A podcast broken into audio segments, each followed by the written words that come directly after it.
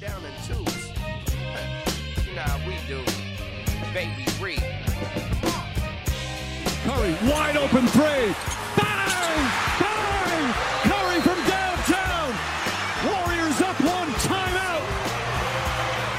The magic of Steph Curry reappears.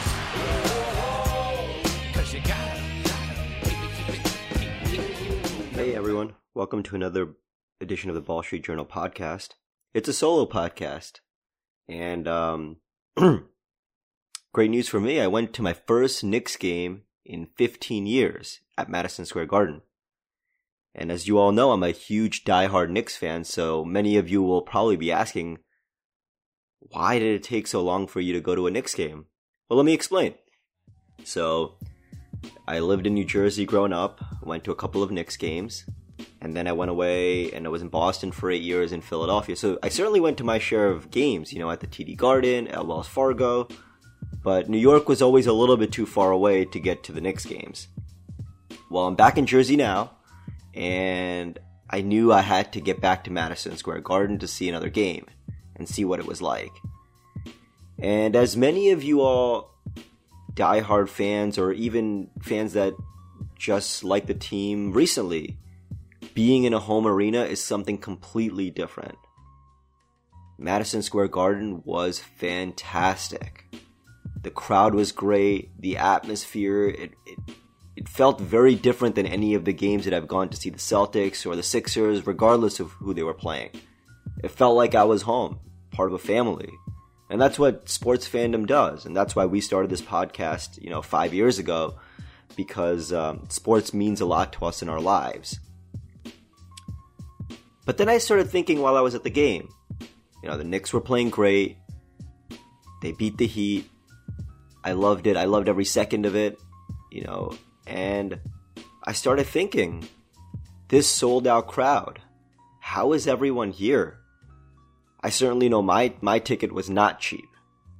Um, I was in the upper upper bowl, and the ticket was like two hundred and fifty dollars.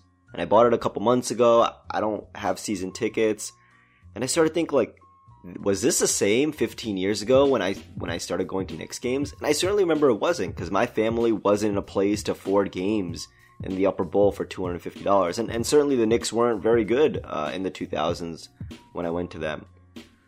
But it got me thinking, you know, what is the cost of fandom in the NBA now? And why is everything so expensive? Now, of course, inflation over time, but there's something different about the NBA now. And it's a dif- it's a disappointing trend for me because you know, I started doing some research, and obviously, this podcast is not about doing research. It's a, it's about getting getting um, the fan opinion out to all the folks that listen. But I was curious. You know, sports in general is supposed to be this avenue to bring people together, which it certainly does. I, I felt great being Madison Square Garden. I wouldn't have given up. I would have given up any amount of money to be there. But I think that's the catch, is that people love sports a lot and that they're willing up to give up any amount of money to be there. But should they really have to do that? So I was looking at some trends for what the average cost of a ticket would cost and and I'm going back to 2006 2007 and it cost about $47 and from that time we saw a steady increase and decrease up to 2015 2016 where it went up to 55 point um, like almost $56 and, and you know the uh, the, the late 2000s early 2000s of nba basketball wasn't that exciting and it wasn't until you know like the 2010 2011 season as um, LeBron made his way to the Heat, and the the the Warriors became really exciting. That that things picked up. But some alarming trends to me were that when I look at the cost of tickets in the NBA in 2019, the average cheapest cost was for a Minnesota Timberwolves game, and it was $58. And the most expensive ticket was the Los Angeles Lakers, and it was $473 and that's a lot of money. That's a lot of money. And, you know, the pandemic happened. Of course, the NBA had to close its doors to fans for a year. But something flipped, and the NBA didn't go up in cost as it did usually. You know, $5 over 10 years from 2006 to 2015 seems reasonable. But now, when you look at the most most frequent data uh, from 20, uh, 2023, 2024, tickets are more than twice that cost. The Indiana Pacers tickets are the cheapest now at $138, and um, tickets to the Warriors will cost you something like $611. And I just think to myself, like, are we pricing out? Are we changing what really brought me into sports, which was being able to go to games, watching them on TV? And do we have to figure out ways that the NBA can not just cater to audiences, particularly franchises like the Warriors, the Lakers, the Knicks, who have even more expensive tickets than than smaller markets? And how do we keep young people engaged? Um, you know, I have friends that were Knicks fans for a long, long time, and they wanted to stay being Knicks fans, but they found that going over to Brooklyn was something that they could afford and do more frequently, and they grew to love that team, and now they're Brooklyn Nets fans.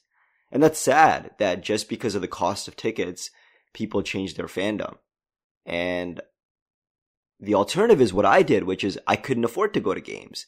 Even when the Knicks were terrible, which, you know, has been for the greater part of the last decade, the tickets were still expensive. It was still like a hundred dollars to sit in the upper bowl.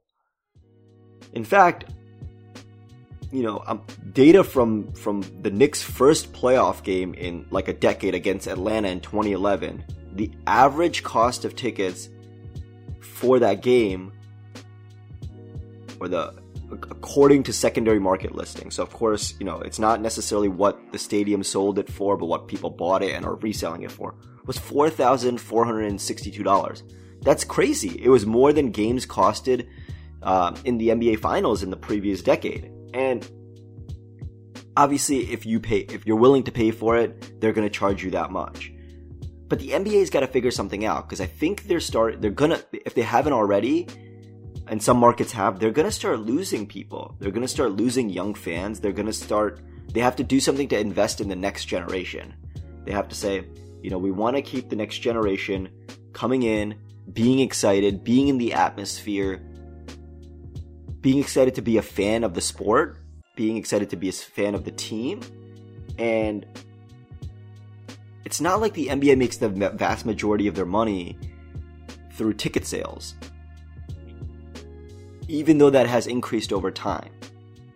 Most of the NBA money comes through TV revenue, and we know that as as the new TV bargaining agreement is coming up, they're going to make an exorbitant amount of money, and players' contracts are going to go up, and and salary caps are going to go up. But is there is there a way that they can you know keep ticket costs cheaper so that fans can come to games?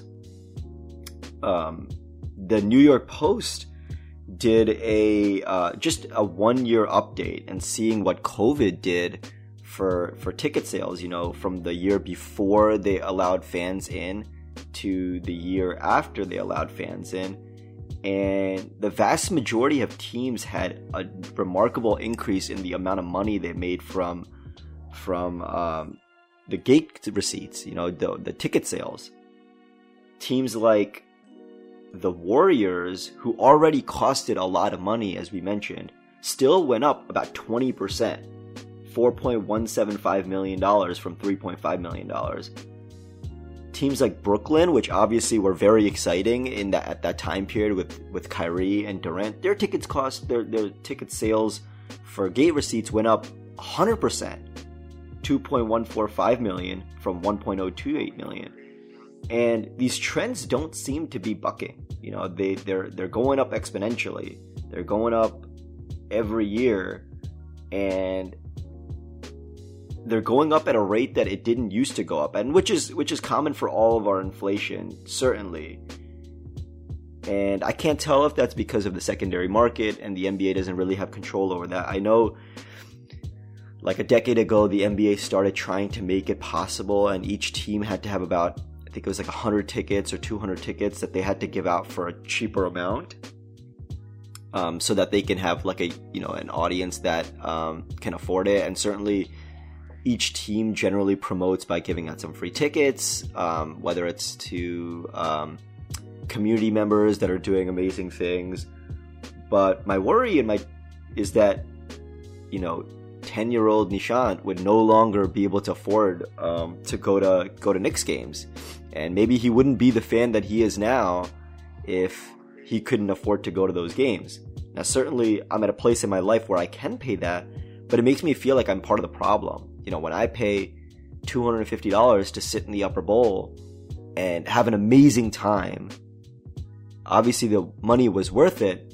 Am I contributing the trend of people are willing to pay for it? So either the primary teams or the stadiums or the secondary market is willing to charge them amount that, that amount. And I liken this to um, I, I wish the NBA either expanded the number of tickets that go for cheap, or I liken this to something like Broadway. Uh, that's been something that I, have been to a lot of Broadway shows, maybe not just in New York, but in Philadelphia, where I used to live, um, or, or Boston. And what I really like about Broadway is, unlike basketball, which has gotten more and more and more popular, I think there is this worry in either you know Broadway or orchestra shows that those are dying arts. You know, no, no one really likes classical orchestra our age, and if they do, there's a smaller population.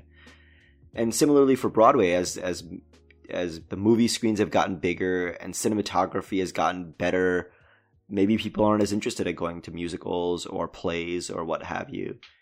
And certainly Broadway tickets aren't cheap. They might not be New York Knicks tickets cost, but they're not cheap tickets by any means. But they want to promote a younger audience to come in, and so they always reserve a certain number of tickets for cheap. Or they have things like rush tickets. You know, you can get tickets that would ordinarily be $150, $200 for extremely cheap, you know, something like $25 or $45 and I really hope that the NBA looks at this trend and looks at how much of their money is truly coming from ticket sales and understands that yes, we're in a golden era of basketball. But if folks start to lose interest of, of physically going to games, you can only push the needle so much where the money is great but if the interest starts going away or people can't afford to go, the sport is going to be in trouble. And that's something that none of us sports fans want. We want to go to games. We want to be engaged with the teams. We want to have a rocking crowd like like we had against the Heat yesterday. So my hope is that the NBA develops further ways or teams individually develop other ways. And this is not all teams. Certainly, some tickets are way more affordable than others.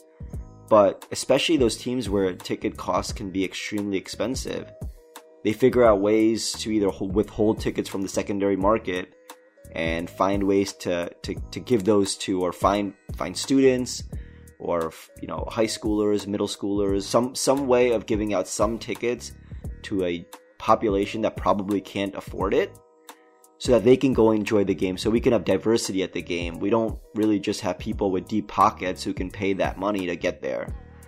And um, that goes the same for the regular season as the playoffs um, playoff tickets of course are more expensive and, and super bowl tickets uh, uh, not not not basketball but obviously things like super bowl tickets or nba finals tickets are really really expensive but my hope is that they figure out ways that they can keep engaging the audience, particularly because they're going to keep making money from the TV deals. They're going to make more and more money from TV deals. And hopefully that will make it so that they can take the hit that might come from, you know, individual ticket costs. So as I wrap up this podcast, um, you know, I am really, really grateful that I got to go to the New York Knicks game. I really hope I can go back there. And I'm in a place in my life where I can afford that. But, but, it did bring out a glaring issue that is brewing. And, um, you know, the NBA might be fine for the next five years. But at the pace at which the ticket costs have increased since COVID, since um, since that time period, as inflation has gone up, maybe, or as NBA teams are trying to recapture some of the lost money from that that that year. Um, I just hope that the people at B remember the more than just the bottom line. They remember the joy and the excitement that comes from being at a game, particularly when you're a younger kid who spends, you know, their afternoons at the basketball court playing pickup or is just learning to pick up the ball and trying to figure out, you know, are they going to be a basketball person or are they going to be a baseball person or a football person because they play multi sports as a younger age. I hope they remember those guys. I hope they remember the younger me and don't say, ah, we don't need that person. They can't afford the money. And hopefully they say, no, it's it's important. We got to get that kid through the door. So that maybe 15 years from now or 20 years from now, somebody else will be podcasting just like me and Ajay um, and Saad and of course our producer about the joys of being a basketball fan. So with that said, thanks for tuning in. I hope you guys learned something new. Um, and see you on the next one. Thank you so much for listening to this episode of the Ball Street Journal podcast. Uh, I want to give a huge shout out to our producer, Sandeep. Without him, this podcast is not possible. To keep up with all of our content, please follow our Instagram or Twitter account at BSJPod or our website, uh, www.bsjpod.com.